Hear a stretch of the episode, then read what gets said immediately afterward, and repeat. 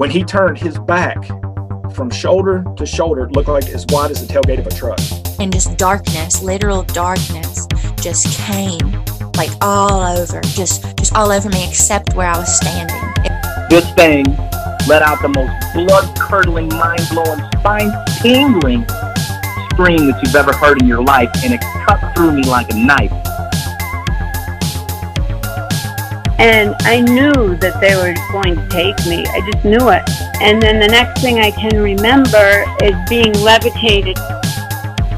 Well, when I look in there, I see two big eyes staring back at me. Hello and welcome. You're listening to the Bump Podcast, a place for the believers of the unexplained, monsters, and paranormal. Join us, and we'll go face to face with what goes bump in the night.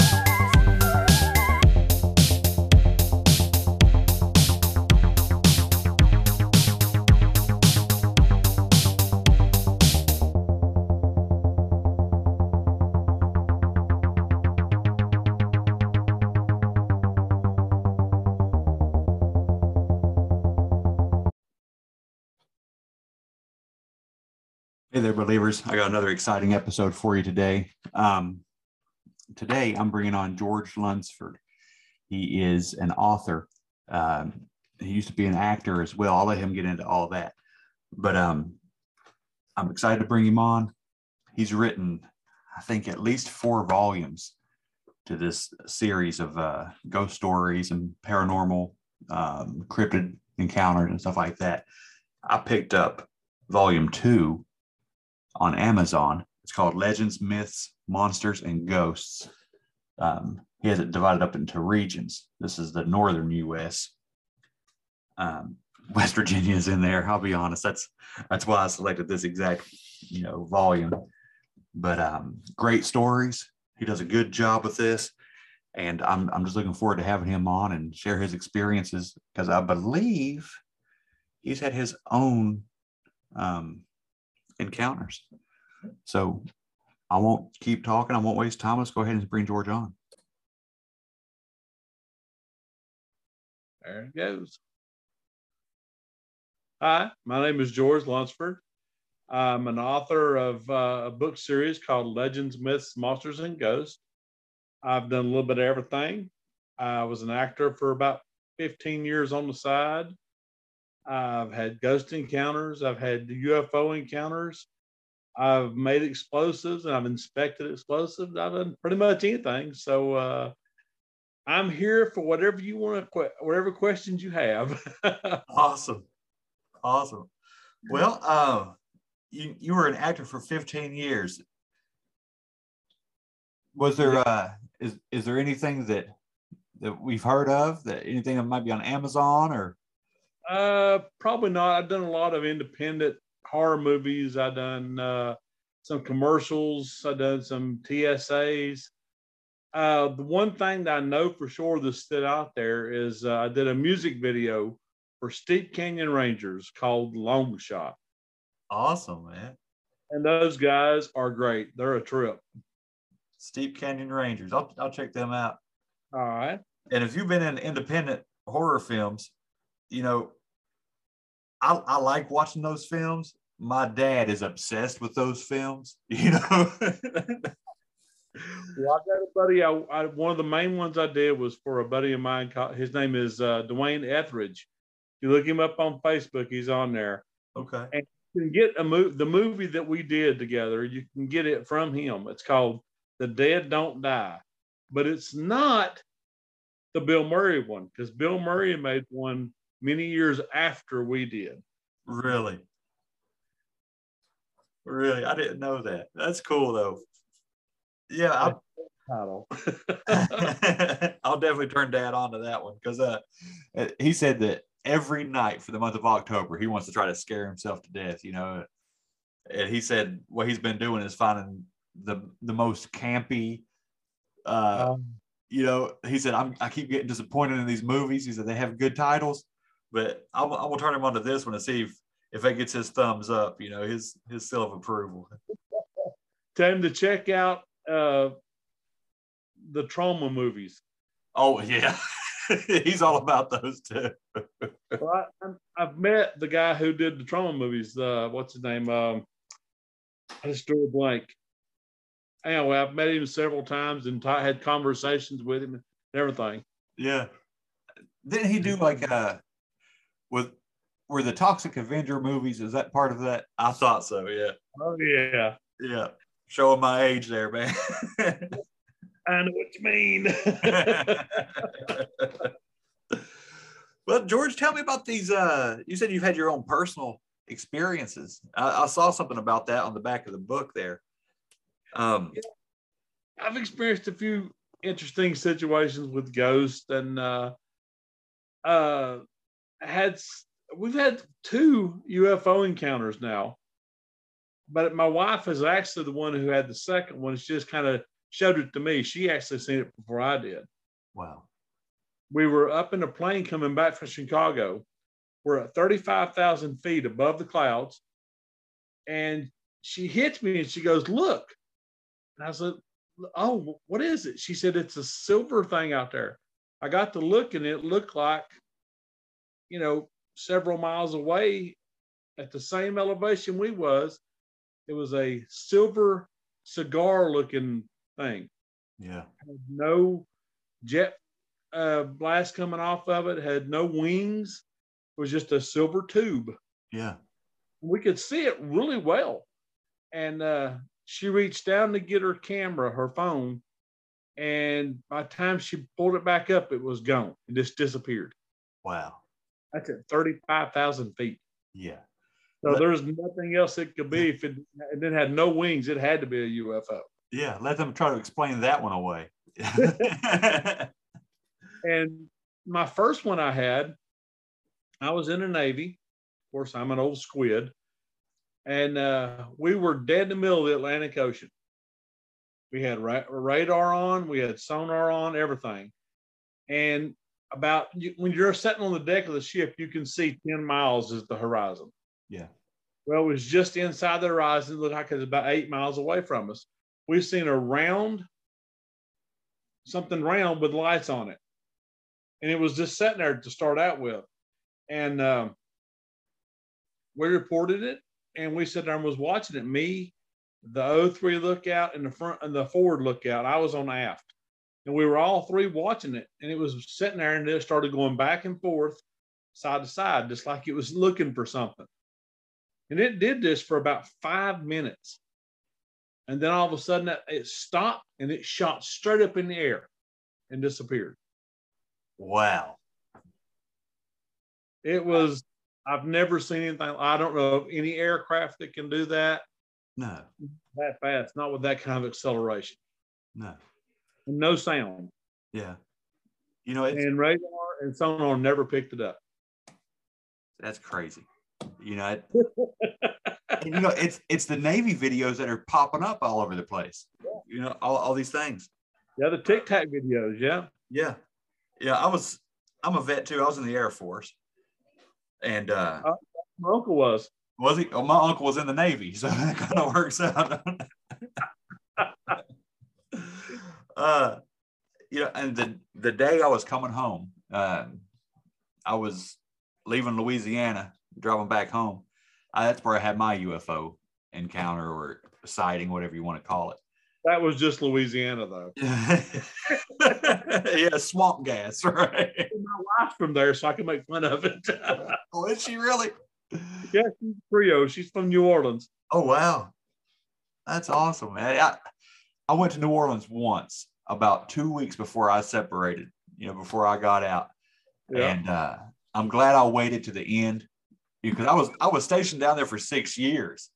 Oh my Lord! Yeah, and I only went that one time, and I know had I went earlier, I would have been like a repeat offender down there in New Orleans because I had too much fun, man. Way too much fun. Well, what did you see? Well, now you got me wondering. Yeah, I was heading home. We got up on I-20. My dad picked me up actually because we were towing a car behind us, and we're on I-20, right in this little town called Arkadelphia. I don't know if you know where that's at or not, but there was a water tower there as soon as we had the sighting. That's how I know where I was at. But we're sitting in my dad's car, and out of the passenger side window, I saw this white light, you know, just going the same direction as we were, you know, it's going eastbound, and it was just making a good pace. It was low enough for me to see through the window, but there's no hills or nothing out there, you know, and yeah. The light keeps going ahead, and to where it was kind of, it got far enough ahead of us that it was centered in between the middle of the windshield. You know, Dad could see it, I could see it. And by the time he said, you know, what the hell is that? That white light flashed out to this weird green color, and it filled the windshield, man. It was far away, but the light was super bright. It flashed out, and then the light just sucked back in. And when it sucked back in, it was gone. There was nothing there. Wow. I don't know if it hit some kind of warp speed or if it went into another dimension or what, but that's my story. And if I didn't have Dad with me, I'd swear that I was just, you know, forgetting it, you know, or adding something to it. But yeah, there was, I don't know any kind of afterburners that yeah. do that.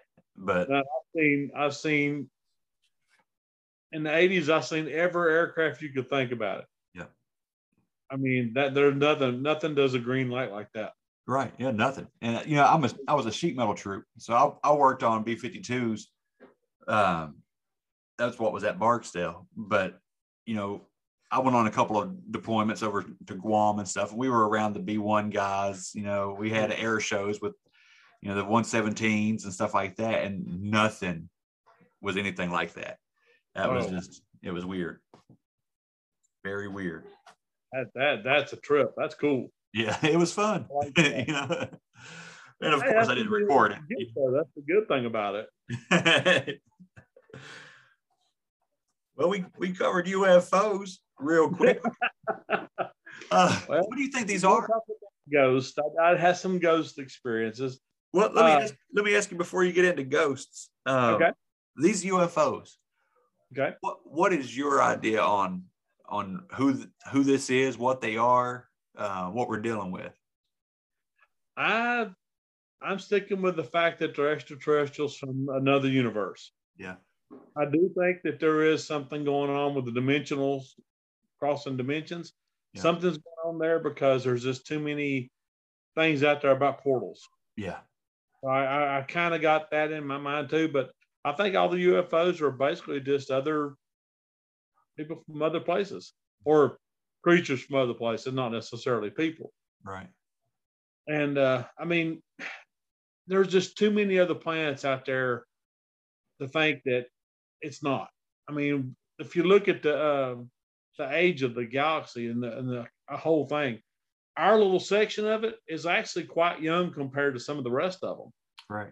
We're talking thousands of years here. Look how much advance we've made from the 60s till now. Right. I mean, I was 2 years old when we landed on the moon.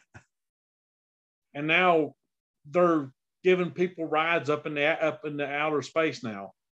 Yeah. That's wild. It's only a time before we start going out to places like Mars or Venus or Jupiter or some of the other ones and actually terraforming them. Yeah. It's only a matter of time. I mean, it's going to happen. Yeah. It's going to happen. I agree with you. You know, and Elon Musk said that, you know, he plans on colonizing Mars in his lifetime. Oh, yeah. And if you look at the plan he's got laid out, it's very possible. Yeah. He's releasing a robot, and I think it's next year. It's like 5'4" and waits on you at your house. What? And it walks on two legs.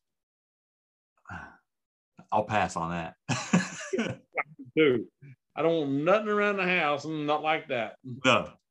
I'm already the dumbest one in the house, so I don't need nothing else coming up. Same here, man. The last thing I need is a robot with an attitude in my house. Exactly. I mean, my wife's smart. She's way smarter than I am. I'm just old dumb country boy. She's got like a master's degree and a bachelor's degree. So, you know. I'm just here. That's why I look. Or, you know, I don't know what aliens could be either. I have about 80 different theories on any given day. I'll spit one of them out, but I don't know, man. I'm better at theories of Bigfoot myself. I can kind of figure that one out a little bit better. Yeah. Well, what's your Bigfoot theory? Oh, okay. If you look back at all the legends and stuff and the information from the Indians when they come over the bridge, you know, Asia over here, all their information and all their stuff talks about finding giants here, white giants. Yes. And they were afraid of them because they were cannibals. Mm-hmm. So they attacked them in great numbers, is what they said. They said they attacked in great numbers, and they either killed them or they fled. And, you know, they would only go so deep into the woods, and they would come out, the Indians would. Mm-hmm. Well, we have these giant cave systems all over the world, especially in the United States, called the Mammoth Caves. Yep. And go in there and disappear for hundreds of years and nobody would ever know. Right. And I think Bigfoot is the descendants of the giants. They've just regressed back to, I mean, they were already pretty primitive. They just, you know, regressed back a little bit more. Yeah. And that's what I think that's what they are. Yeah, that's a great idea. That's a great theory, because I haven't heard anybody say that, you know, not just like that. And that makes a lot of sense, man. Because, you know, people might not realize, but you can take a domesticated pig and throw it outside, you know, throw it in the woods, and within a season or two, it's going to be covered in hair. Oh, yeah. You know what I mean? So that part would be totally plausible, too. They've actually found people that were feral. Like there's that boy in England that was raised by wolves. Mm-hmm. When they found him, he was covered with hair. Yeah. He was barking. He was running around like a dog, but he was actually a little boy that had spent, I think it was 10 or 15 years being raised by wolves. Wow. And that's a true fact. I mean, that was an actual story that happened. Yeah. Then the Jungle Book was actually written from that true story. Yeah, I've heard of that. You know, I heard about that, but yeah, man, it makes sense. It connects a lot of dots, you know, as far as the giants and how they're here. So I like that theory. We'll throw that out to a couple other people. So, you know. I'm actually going on a Bigfoot hunt on the 30th of this month. Do what? I'm going on a Bigfoot hunt on the 30th. Are you really? Where at? Not far from my house, actually. It's over in Hot Springs. A guy had a recent sighting, and he had footprints outside his house. And one of the footprints, if I remember right, he said measured 18 inches. It was 8 inches wide. Wow. And they had multiple sightings of large and small Bigfoot. Really? Yeah. Like a family unit. Man. Well, if you find anything, you got to holler at me. Oh, you know I will. You got to holler at me. Send me some pictures or something. I'm going to take the stuff. If I do get footprints, I'm going to cast them. If I can find something deep enough, yeah. And I'm going to go up. I'm looking for hair. I'm looking for scat. I'm looking for any kind of sign. Because I grew up in the mountains. I know what to look for. Yep. You know, I'm an old hillbilly, so. I went squirrel hunting this morning, and I went to the same spot where I had my little, I call it a Class B, you know, Bigfoot experience. Uh-oh. But I went to the same exact spot, and I was out there just kind of praying, you know, don't let me see nothing, man. You know, I just want to shoot some squirrels and go home. That's all I want to do, you know. Well, tell me about your experience. Now you got me wondering. Yeah, well, it's not real dramatic or anything, but it did get me on finding Bigfoot on that new special they put out. There you go. Yeah, I was down here in Logan County, West Virginia, and went early morning squirrel hunting. And it started raining on me a little bit. So I just sat back, you know, and kind of just waited it out, because I figure, you know, when the rain stops, squirrels come back out, right? Oh, yeah. And while it was raining, up on the hill behind me, and it's about a 35-40 degree incline behind me. It's steep.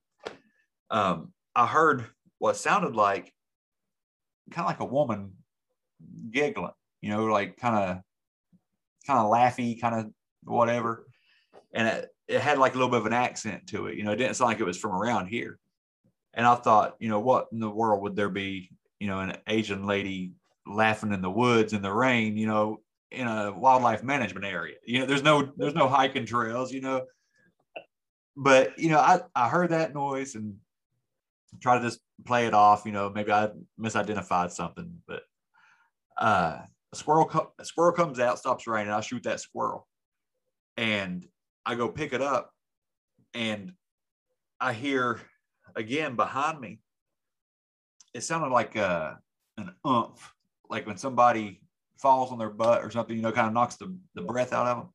Ooh. I heard that oomph, and then I hear a thump, and I turn around to look, and when I turn around, I see this branch helicoptering sideways down the hill off to my right. Like it was, I don't know if it glanced off a tree or what, but it had forward momentum and it was spinning horizontally, you know? I don't think they do that in the wild very often. No, I don't think so either. Not in 54 years. So I get up, you know, and I pull my cell phone out and I start recording the hillside because I'm already all about Bigfoot. But I stay there for about 20 minutes. I don't hear anything else. And that was the extent of it, man. I don't know what it was. I don't know if it was, you know, some kind of spirit in the woods. I don't know if it was a Bigfoot. No clue, but. Wow. That's pretty cool, man. That's as close as I got. And, you know, I did go up there the following weekend and saw a bunch of like this punky log was ripped apart, but that could have been a bear. You know, we have bears around here. There's a little bit of hair on the log, but again, it could have been a bear. So I just kind of let it go and kept hiking. That's pretty cool. It could have been Spearfinger. Spearfinger. Yeah, you never heard of Spearfinger? Uh-uh. That's a Cherokee legend. It's in book one. Uh-oh. Yeah, she's evil. She gets livers. Well, no, I don't. Her skin is made out of like a stone, and she has one long finger, has a really sharp part at the end of it, and she goes after kids, and she can change her voice, and she can shape shift and all kinds of stuff. Man, I'd rather see Bigfoot than Spearfinger. Yeah, Spearfinger's kind of evil. We don't want to mess with her. Yeah, we'll just leave that. We'll leave that volume one. You know what the bad part of it is now? You've got that in your mind now. Yeah, that's all it took. I like doing that to people. I'm sorry. That's all right, man. It's all right. I'll just sit in the truck till it's daylight. I'll just wait it out. Oh Lord, you're killing me. All right, man. Tell me about these ghost encounters, these experiences. Here we go. All right. Well, everybody that's ever interviewed me has heard the story about my great grandmother coming to see me when she died. Laying in bed, early morning, like say probably 2 o'clock in the morning. I felt something, so I woke up, and my great grandmother was sitting on the end of my bed, but she was translucent. And I thought, well, this is a weird dream, but I could smell her perfume. Yeah. So I was thinking, you know, I said, hey, and she told me, hey, and that she was leaving and that she loved me. And then she just kind of faded away.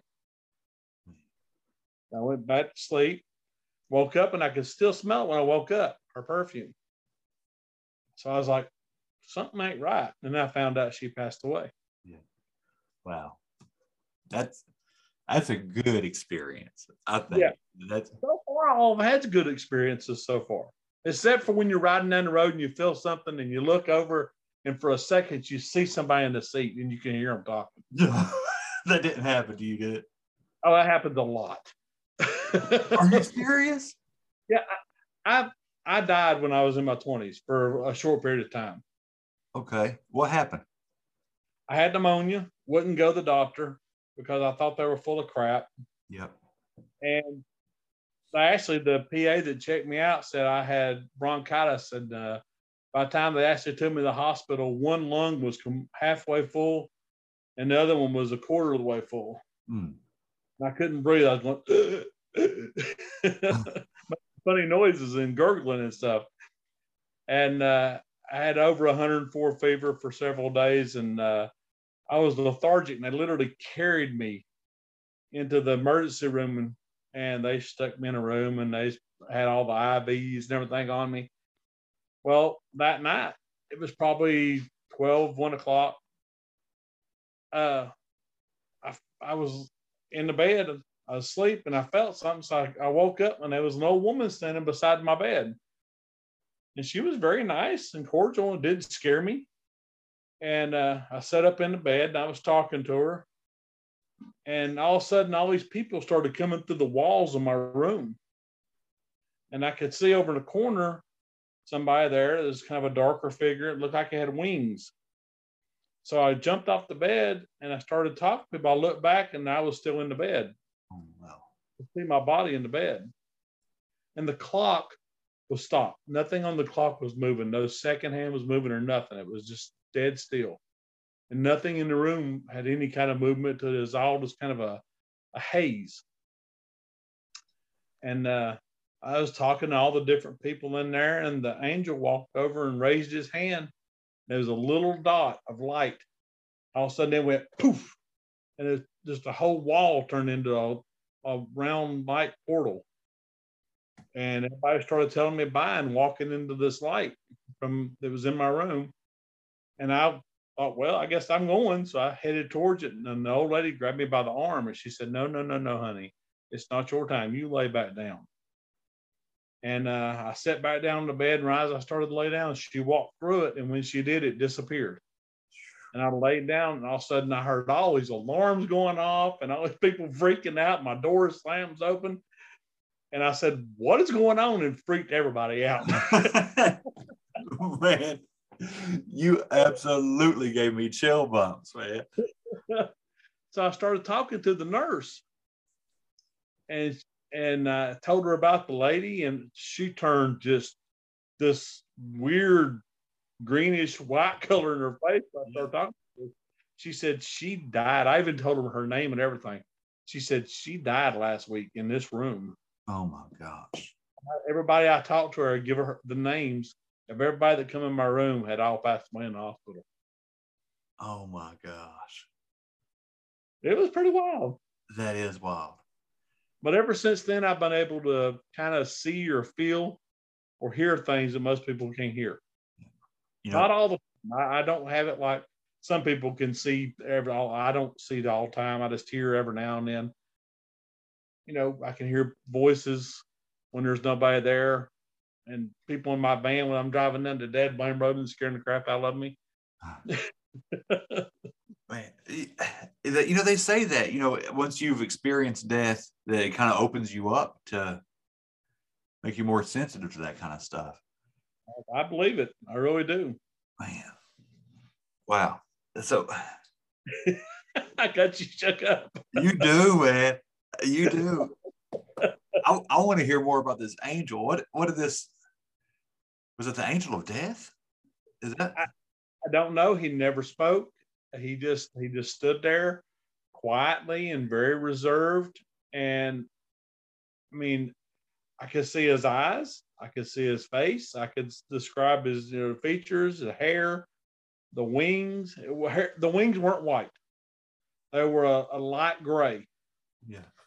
His skin was a grayish blue tint, had incredibly blue eyes. His eyes were the main feature you could see. And I can close my eyes and still see his eyes. Wow. He never spoke. He just looked, he looked like he was sad, but not sad. More kind of, hanging out. Come on in. Here's the portal. I don't know. Well, that's amazing. I appreciate you sharing that, because I had no clue that was coming. That was, man. And look, the reason why I was asking if, you know, what the angel looked like and stuff, my wife is a nurse, and she's been nursing for probably 16, 17 years now. Mm-hmm. And for several years, she spent in a nursing home working the floor. And she has seen what she calls the angel of death. She said it was a lot like just like a black shadow, you know, just a black mass. Yeah. Kind of see through, and it just, she watched it like drift towards the room, and within, you know, 20, 30 seconds, this woman coded, and she don't hardly talk about it. I sneaked and recorded her talking about it to one of her friends. I haven't released that episode. She may kill you. Yeah, she probably will. I'll probably be seeing you next. So, keep an eye in the corner of your room. Yeah, no kidding. No kidding. But yeah, that's why I'm so fascinated with that stuff. You know, with what is after this life. You know, what else is there? Well, you know, one of those funny. I did a zombie movie one time. This is on the same thing. You're not going to think it is, but it really is. And I was doing this zombie movie, and one of the guys that was in the movie was a young man. He was a young, big, strong guy, and he was talking to all these other actors there. There were some younger college kids there, and he was talking to them about, you know, Christ and everything, because he was a preacher. Mm-hmm. And I walked in the room, and they were all just kind of sitting there, and, you know, someone's going, well, I don't believe, you know, I think once you're dead, you're just a pile of bones and a, you know, thing. A couple of them believed all this other stuff. And they didn't realize I was standing there. And I said, well, I'm going to tell you right now, you're all wrong. And they go, yeah, right. What do you know? I told them my story. Yeah. And I have never seen so many nervous looks on people's faces in my life. And I think a couple of them, one of the guys I know started going to the church with that young man that was preached. And I said, look, I said, you guys can think what you want. And I said, but here's the fact. This is what I seen and what I experienced. And I told him that story. Yeah. Changed a few minds, I believe. You got some converts right there on the spot. But I mean, you know, the whole thing about it is, when I was experiencing it, there was never any fear. There was never any anxiety. I mean, nothing. It was the most relaxed, comfortable feeling I have ever had in my entire life. Wow. I'm just happy I'm saved. Yeah. That's because it could have been a different story. So. Yeah, it might have been a completely different experience had you not been. It could have been a lot warmer. Oh. So tell me about these hitchhiking ghosts. Well, every now and then, I can be driving down the road, and you know how they put the memorials on the side of the road? Yeah. The person that died shows up. Whether it be a man, woman, kid, they could be just, I'll see them in the corner of my eye, and I'll speak, and I'll look, and I can just see them for just a brief second, and they'll be gone. Of course, driving 60, 70 miles an hour, that's probably a good thing. I'll be wrecked somewhere, but... You know, but it doesn't scare me anymore. It just surprises me every now and then. Yeah, especially someplace I've never been and it happens. Yeah, man. Well, how do they appear to you? I mean, I know it's kind of a peripheral view, but do they look well? Okay, so it's nothing graphic, nothing. No, there's not like half their head hanging off or anything. No. Okay, because I had a lady that's you know, she's a medium, and she says that, you know, these spirits see her, you know, they come to her and stuff, and that it's at their moment of death is how she sees them, you know. So she's telling me all this graphic stuff, and I thought, man, I couldn't handle something like that, you know. She probably has a lot more better vision of them than I do, because I'm just seeing like they just look like a lost person. Yeah. Like, why am I here? And then I can hear them in my head. You know, they're going, what happened? Why I'm here. And you just kind of talk to yourself like you're talking to them and go, you had a car accident and you didn't make it. So you need to, cross on over. And then they'll either say thank you or they'll just disappear. Wow. Again, I got chills all down my legs. This is daily life for me. So man. Well, no wonder you're into these books. you got these stories, man.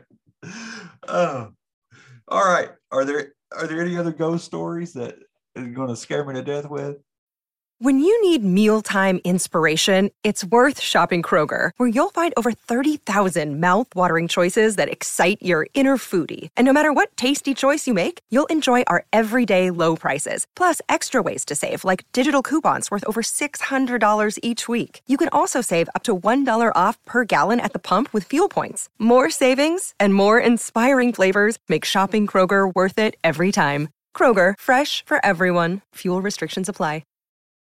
Your brain needs support, and new Ollie Brainy Chews are a delightful way to take care of your cognitive health. Made with scientifically backed ingredients like Thai ginger, L-theanine, and caffeine, Brainy Chews support healthy brain function and help you find your focus, stay chill, or get energized. Be kind to your mind and get these nootropic chews at Ollie.com. That's OLLY.com. These statements have not been evaluated by the Food and Drug Administration. This product is not intended to diagnose, treat, cure, or prevent any disease. Another day is here, and you're ready for it. What to wear? Check. Breakfast, lunch, and dinner? Check. Planning for what's next and how to save for it? That's where Bank of America can help. For your financial to-dos, Bank of America has experts ready to help get you closer to your goals. Get started at one of our local financial centers or 24/7 in our mobile banking app. Find a location near you at bankofamerica.com/talktous. What would you like the power to do? Mobile banking requires downloading the app and is only available for select devices. Message and data rates may apply. Bank of America NA, member FDIC. I want to take just a minute to tell you guys about SquatchSurvivalGear.com. If you're into camping, bushcraft, survival, prepping, or just looking for an everyday carry, SquatchSurvivalGear.com has everything you need. They have the gear to help you survive the worst day of your life. It's just to help you be ready. For me, I have the Rock Ape Pack. It's one of the backpacks that they offer. It's a good sized bag. I took it out on my last trip for a 4-day camp, and everything I needed fit in there. They have things that go from that size down to like a sling bag. They have a bigger bag, like the Grassman or the Yowie. If you haven't noticed, they have cool names too. They're named after, these cryptids, the Menahuni. They got it all. But the gear itself is 100% made in America. Every component is made in America. The guy that's designing them and making them here, his name is Chris. He's been on my show a couple times, but he's a veteran, and he went with the gear that he used while in military service and reconfigured it to be even better and made it available, to the civilian sector. Top of the line gear, absolutely bomb proof. I love it.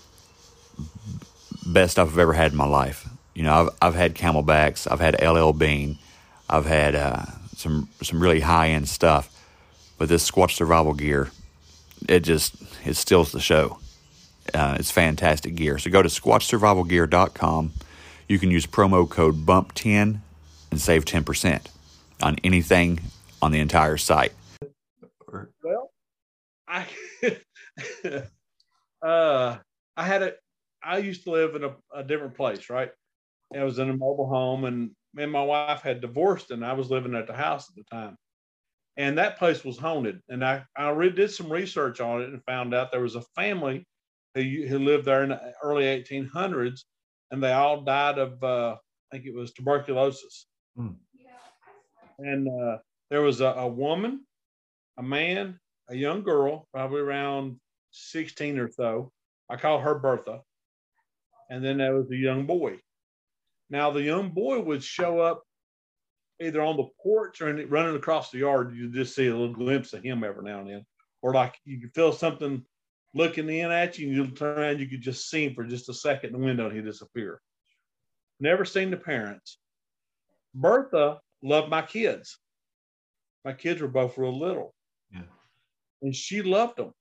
And one night, especially, my daughter was crying. She was a little bitty thing in her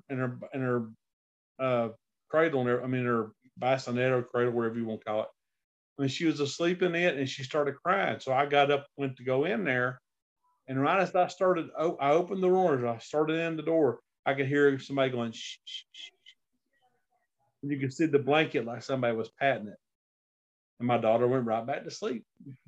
Wow. I said, thanks, Bertha. And I will turn around and went back to bed. The best one with her, though, I was dating a woman, and she was staying at the house, and Bertha didn't like her. So I had come home the night before, and I had thrown a bunch of change up on the bunch of pennies. I think it was like 10 or 12 pennies up on the table. And next night I got up, I was working nights, and I went to work, and I got this frantic phone call. And she's freaking out on the phone. This girl is, I was dating. She goes, you're not going to believe what's going on. You got to see this. And she sent me a recording. The pennies on the table was sliding across the table, and they'd fall off and land on their edge. And they'd roll straight, stop, do a 9-degree turn, roll, and then fall over heads up. All of them did it. Every one of the pennies did it, and they made a perfect circle. She left. I guess so. Yeah, she wasn't happy. I don't know why.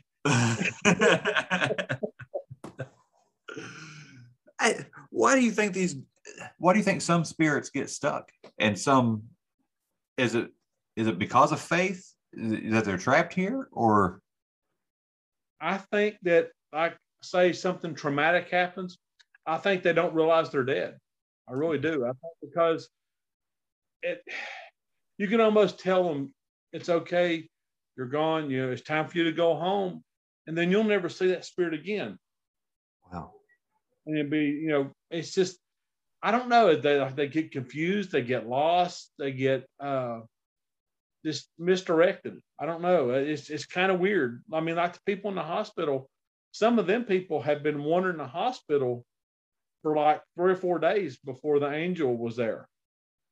And for some reason they gathered in my room. I don't know why, but it's kind of cool. Yeah.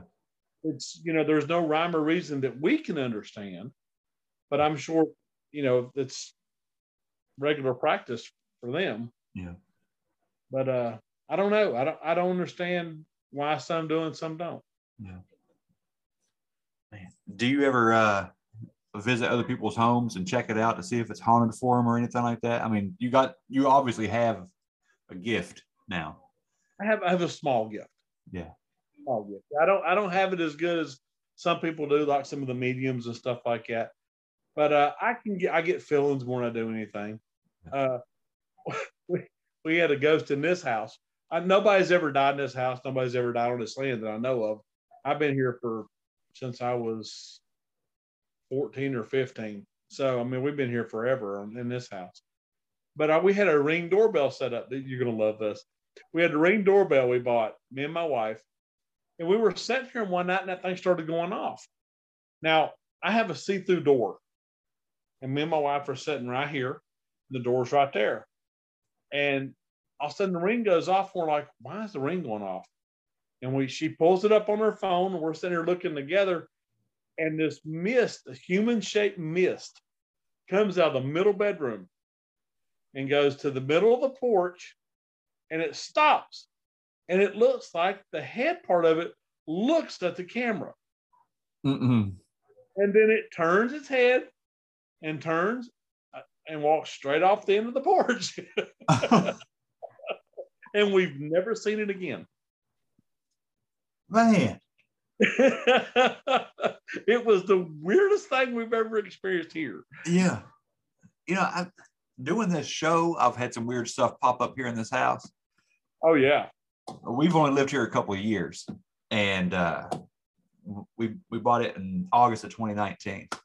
I started doing this show in May of 2020, and every once in a while, and it hasn't happened in a few months. Let's knock on wood. But we, you know, if I do a show and I talk about Bigfoot, nothing weird going on. I could talk about UFOs, nothing weird happens. But when I get these people on here, they have dark, dark stories. Yeah, they share this poltergeist or demonic activity kind of stuff. You know, I've had speakers go completely out on brand new laptops. I had to buy a new desktop computer for it. Just weird stuff like, you know, electronic issues going on. Okay. But I kind of chalk that up to maybe I'm just that bad with technology, you know. And I just, you know, try to talk, you know, explain it away. But then you start seeing, you know, like little black shadows out of the corner of your eye. Yeah. Kitchen cabinets slamming. My daughter said she saw the bottom half of an apparition go through the living room. So I got on Amazon, man, and I ordered 3 crosses from Jerusalem. And I put them all through the house. And I go through the house, you know, shouting and praying to every corner of the room and every, you know, all through the house. And I swear you could feel whatever it was leave. It's like you could feel something going away, you know. It like the room warmed back up a little bit, you know. It didn't feel so cold, and you know, just that heaviness was just gone, and it's been good ever since. But good, that's real good. We don't like the bad stuff. No, we don't. We do not. Especially something like that. I don't get into that. Yeah. So you know, for a long time, I was kind of leaning away from the, you know, the super scary stories. I was like, let's talk about, you know, Casper. You know, let's not talk about The Exorcist. You know, I don't really have, I haven't experienced anything bad so far, which is good. Yeah, and I don't want it, I guess, because I've, you know, I know where I come from, so I don't have to worry about that, all that bad stuff. That's so, right. Well, let's see if I can find you a really good story here. Let me think. Oh, here's one. Bermuda Triangle. Yes, let's do it. All right. We were in the Bermuda Triangle. Of course, many times we spent, I was stationed out of Charleston. So we went to the Bermuda Triangle all the time. And one time we went through, we found out of nowhere, just like it just popped up all of a sudden, we found an F-14 tail fin, which in itself is not that unusual. But when we actually got it up on board the ship, this thing had been missing for 4 or 5 years, but there was no barnacles on it. It had been in the ocean. Mm-hmm. Okay. And around it where it should have been connected to the aircraft was smooth. There was no edge. It's like it was laser cut out. Really? Yeah. It was strange.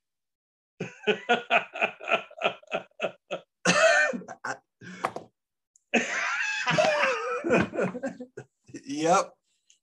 That's strange. Like,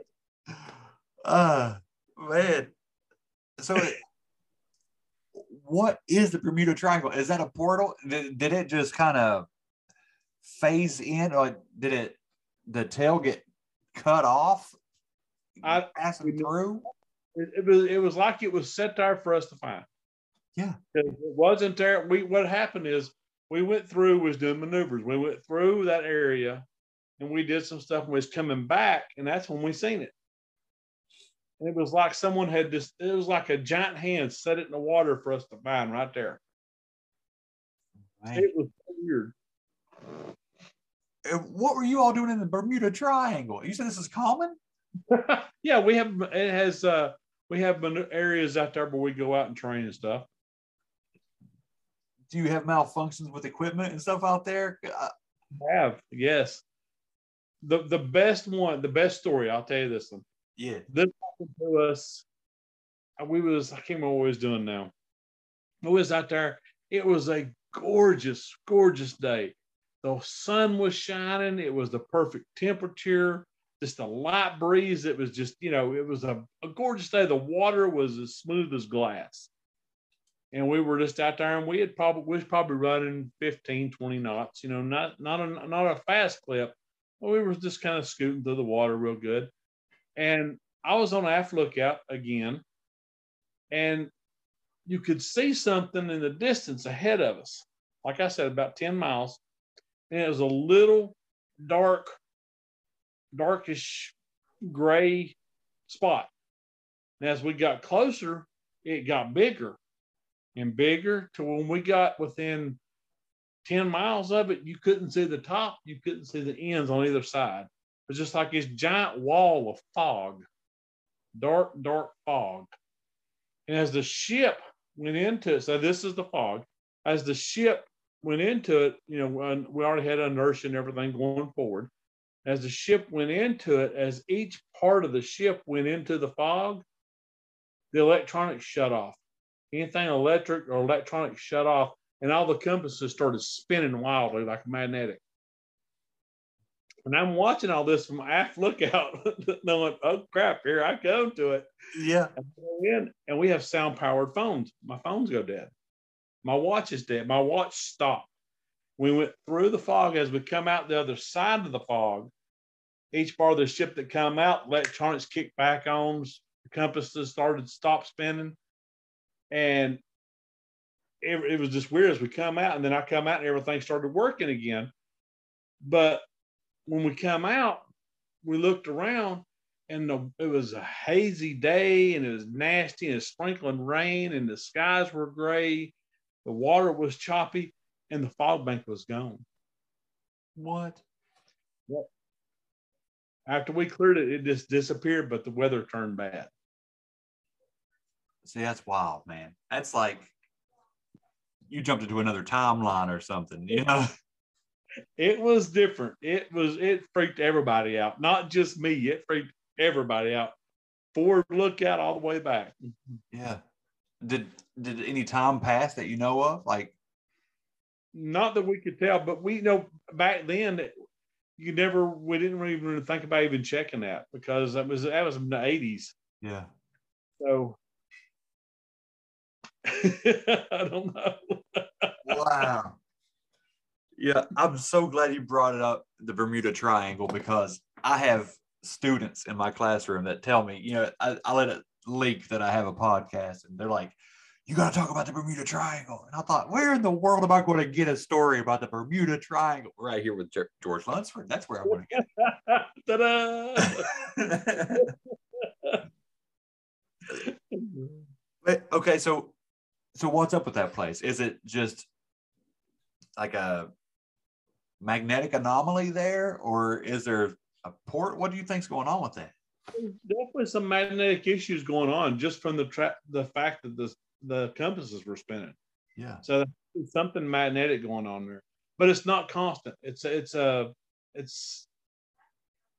just something that happens every now and then. That's why there's not always ships being disappeared there, or not always airplanes, but there's something under the water. It has to be something under the water that's causing this. And I've heard all kinds of theories about a giant crystal pyramids. I've heard about aliens. I've heard about everything in the world, but there's not one single excuse that can explain everything. All right. I mean, I just know too many people who's had experiences in there and got out, but weird things happened to them. I knew a guy had an airplane. It was flying back from Bermuda, and everything started spinning. And next thing he knew, he was flying over Miami, and he shouldn't have been. He should have been in the middle of the ocean, but even his time and everything didn't line up. Nothing is the log books lined up. Nothing. He was just like he jumped 500 miles in the blink of an eye. Wow, it's just weird. I don't know. I'm sorry about that. But that's the weirdest stuff ever. You know, I love hearing about it.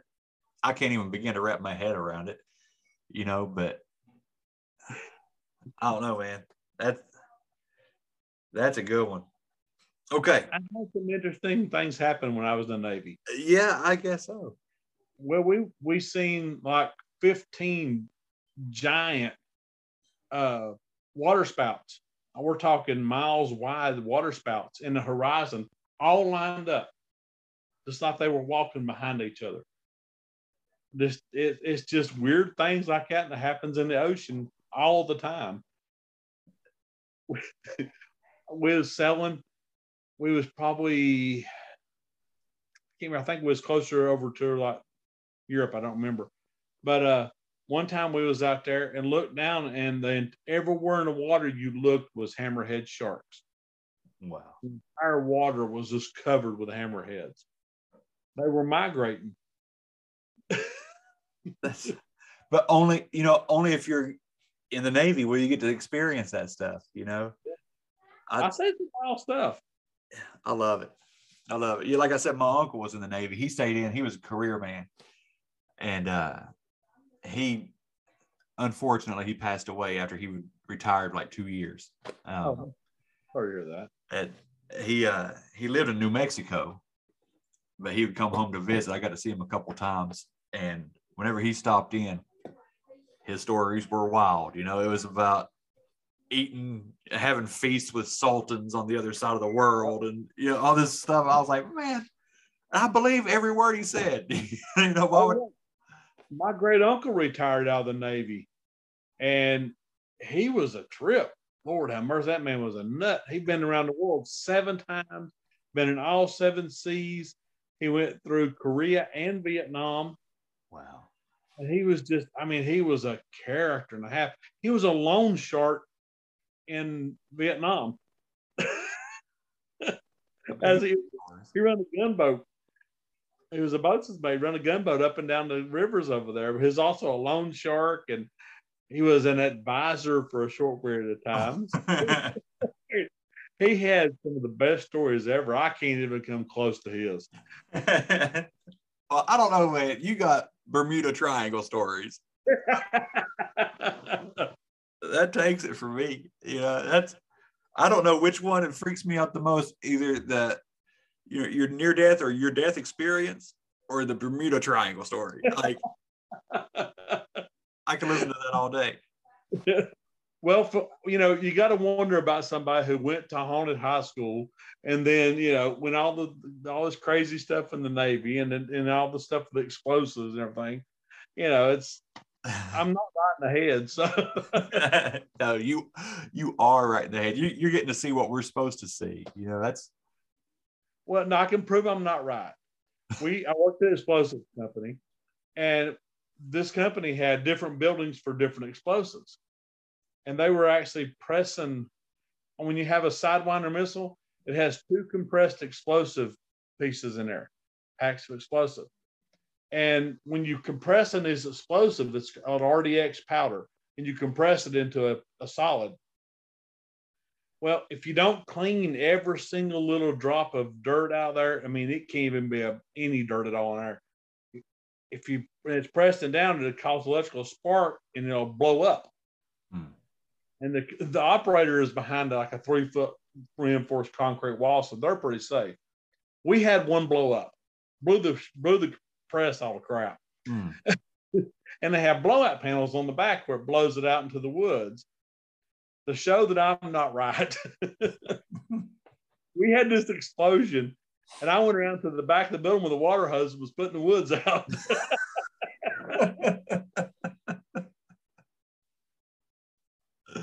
Hey, that's a thinking man right there. You know?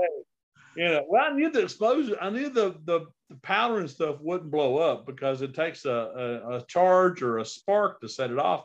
You can set it on fire and cook off of it. Wow. So, you know. Yeah, the explosion was over. You don't want a forest fire. So, you know, you're out there.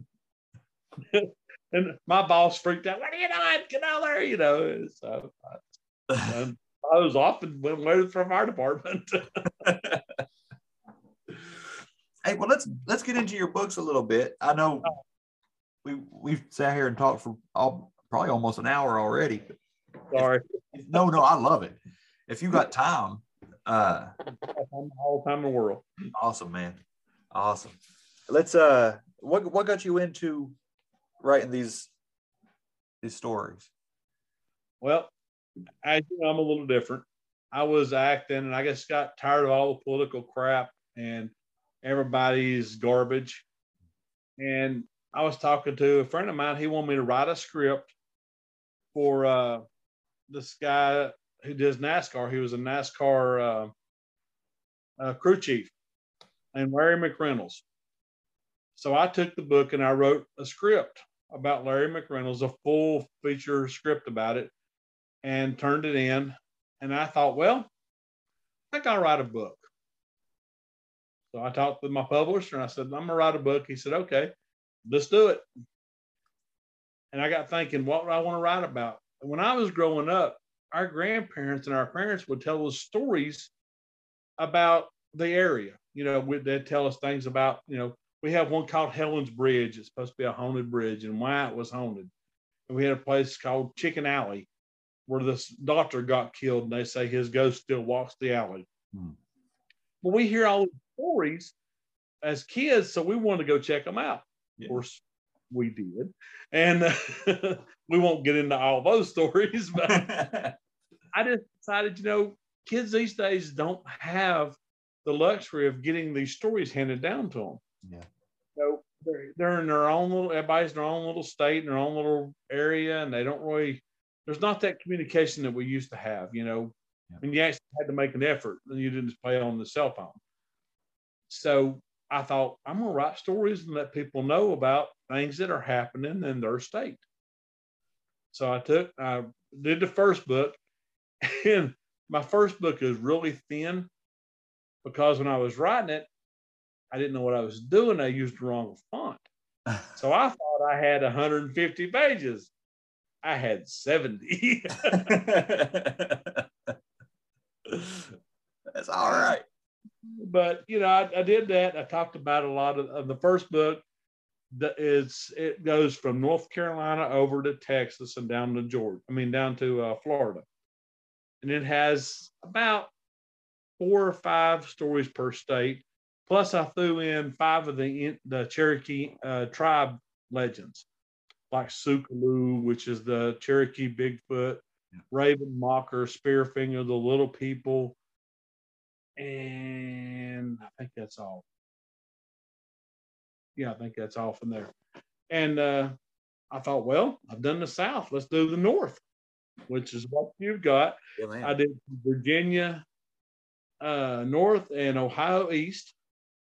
And I did, of course, in that book, I had to put in stories that it was the basis for movies like Jaws, The Conjuring, Annabelle, The Haunting of Connecticut, and Amityville Horror.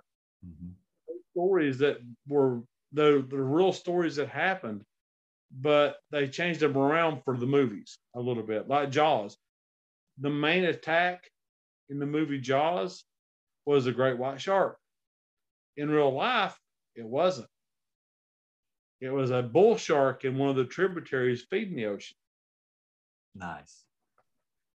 And I really enjoyed them writing these stories out. So I said, you know what, let's go ahead and do the West. So I did from Kentucky to Kansas and everything north, including the Dog Man up in Michigan and the Momo Monster. Yeah, which is Missouri's Bigfoot. He's a little different. The Beast of Bray Road, and I did 5 stories from the Sioux Indians, which they had some really cool tales. That was hard to pick just 5. And in the second book, I used Washington, D.C. I threw stories in like there's a ghost in Congress that's bad to smack the congressman in the head as they walk down the stairs. Hey, that's my kind of ghost. Yeah, I like him. And then I just finished doing the West, which was from New Mexico up to Montana. And there's stories in there. I threw in the Inuit people, threw 5 of their stories in, or 4 of their stories in. And I also threw in 7 from overseas, because every country around the world has stories. Oh, yeah. And every country has Bigfoot somewhere. Yeah. There's a Bigfoot in every country of the world. And the cool thing about the ones from overseas is, like, I did Vietnam. I talked about the wood apes, which attacked our soldiers over there that's a Bigfoot and attacked our soldiers over there. And there's just a bunch of stories I really enjoy doing. There's so many good ones. They're just fun to read. I wasn't trying to scare anybody. I just wanted to give them some information for them to talk to each other about, you know. Yeah. Skinwalker Ranch in Utah, West Virginia, of course, the Mothman. And the cool thing about the Mothman, what I love about him, is the Blackbird of Chernobyl is the same description as the Mothman. Oh, yeah. Exactly. And they've seen him right before the meltdown, same as they seen him right before the bridge up in West Virginia. Yeah, that's, well, I kind of think he's like a harbinger of doom. You know, it's like you don't want to see the Mothman. You know? And you know what? The big debate about him I found out here lately, which I didn't know was even going on, but I found out some people they're trying to decide, is he actually physical creature? Is he a spiritual creature? Or they don't know. There's so much discussion about what Mothman is, and honest with you, I really don't know. I can't pin it down to one or the other. Yeah, me neither, because it does these supernatural, you know, it has these supernatural aspects, but then yeah. Some of the earlier sightings, you know, when the whole flap was taking place, you know, people were talking about, they saw like tugging at his wing, like it was stuck in a chain link or on a cable or something, like trying to free himself. So that's a totally different, that's a physical creature. It is. So they said it has, you know, big, strong, man-like legs. So why would you need that if you don't have to have a, you know, if you're not physical, you know? It almost makes me think, now this is a little different than most people, almost makes me think it's a dimensional creature. Yeah. Live in multiple dimensions at one time. Yeah. And that would explain it being physical or it being spiritual. Yeah. And I think we have give it an appearance. Yeah, I agree. That makes sense to me. And I think we deal with that a lot. I think a lot of these cryptids could be something interdimensional. Yeah, that goes on. It's starting to break down a little bit. Yeah. Yeah, I think so. I think there's something going on. There's something's changing. I don't know if it's from experimentation going on, like with CERN and all that. If they actually popped something open they shouldn't have, you know, like some kind of dimensional portal or what. But well, I mean, if you think about it, there's been more sightings since CERN found that particle, yeah, than there was before. Yeah, yeah. Oh. that is a big theory, man. So, I guess we're just born at the right time or the wrong time, however you want to look at it. I'm not already born. Yeah, me either. I'm just glad that. I'm glad that I'm set up, like you said. I know where I'm going, so I'm not too worried about it. That's it. I agree 100%. Yeah, man. George, why don't you tell people where they can find your books? They can find your, you know, all your information. I know you got a website and stuff, right? I do have a website, and this interview will go on the website. Fantastic. Thank you. My website is author George Lunsford. .x10host.com, and it has my new book trailers on it. It'll have interviews. It'll have stuff about me if you want to know about an old fat country boy. It's just I got all kinds of information that I'm going to be putting on. Since my wife actually wrote my website, she like I said, she's the brains. Wow, I'm just here. She, as soon as she gets everything worked out, I'm gonna have videos on there. I've already got, like I said, I've got my book trailers at the very front of my website. So when you go on the website, you click on the new book trailer, and it's really cool. So, it was worth it. I paid for it. But yeah, we'll have all the interviews on there we can find if you want to listen to me. Yep. And anytime I do a signing or anything like that, all that information will be on there. And hopefully eventually we're going to be to a point where I'll be selling some books on there from myself. I'll be selling signed books. Right now it's just the links to like Amazon and Barnes and Noble and all the different bookstores. Sweet. Sweet. Yeah. And I loved your trailer, by the way, the new one. You sent that to me. I loved it. And if it's okay with you, I'd like to include it on maybe the end of this interview, you know, attach it on there, or at least put a link on there where people can go to your site and see it. I'd be honored. Thank you. Thank you very much. I appreciate it. I appreciate it. But if I get any action in my Bigfoot hunt, I will definitely be back in touch with you about that. Please do. I got some guys down in South Carolina. They went on one last weekend, and I'm excited to hear what they have to say. They said they had a little bit of activity, and they actually use my show's name in their group. They call themselves Bump of the Carolinas. Oh, that's cool. That's cool. I love it, man. And they're good guys. I've had a couple of them on the show, but I'm going to try to get back up with them. Well, I got to say this. I'm working with, I've been talking to and, you know, back and forth with Bigfoot 911. Yes. They put on our Bigfoot Fest here, and they're a bunch of investigators down in Marion. Well, they just went on a Bigfoot hunt last weekend. They got vocals. They got some wood knocks. They got grunts. And they got some bluff charges. Woo. So this was at Lake James, not far from my house. Man. At the bottom of the mountain. So these guys are really good. I'm hoping to be going with them here pretty soon also. I've been talking to their head guy named is John. And I've been talking to him. And they're all cool guys. They really are. But, yeah, if I get anything happen, you and Mr. Lee Pope is going to be hearing about it. Awesome. He wants me to, if I have any action in it, I get to talk to him and the boys from Ames. Sweet. That'll be cool, man. That'll be awesome. I hope you stay safe, and I hope you have the experience of a lifetime. I'm going armed, so I'm going to make sure I stay safe. There you go. There you go. Hey, George, I really loved having you on. I feel like I could talk to you all night, but I got chili in there waiting on me, so I'm going to have to go eat.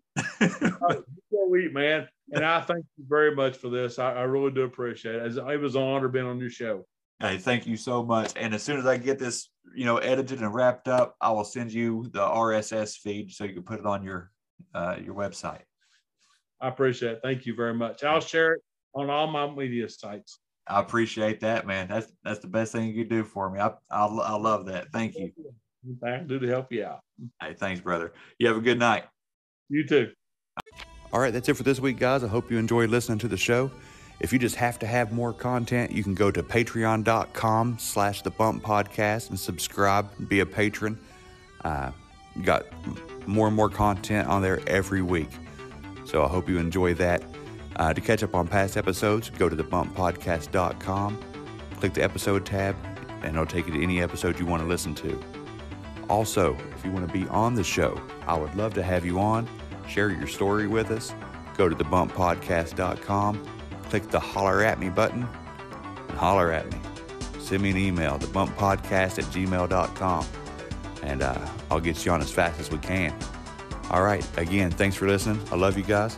Until next time, don't stop believing.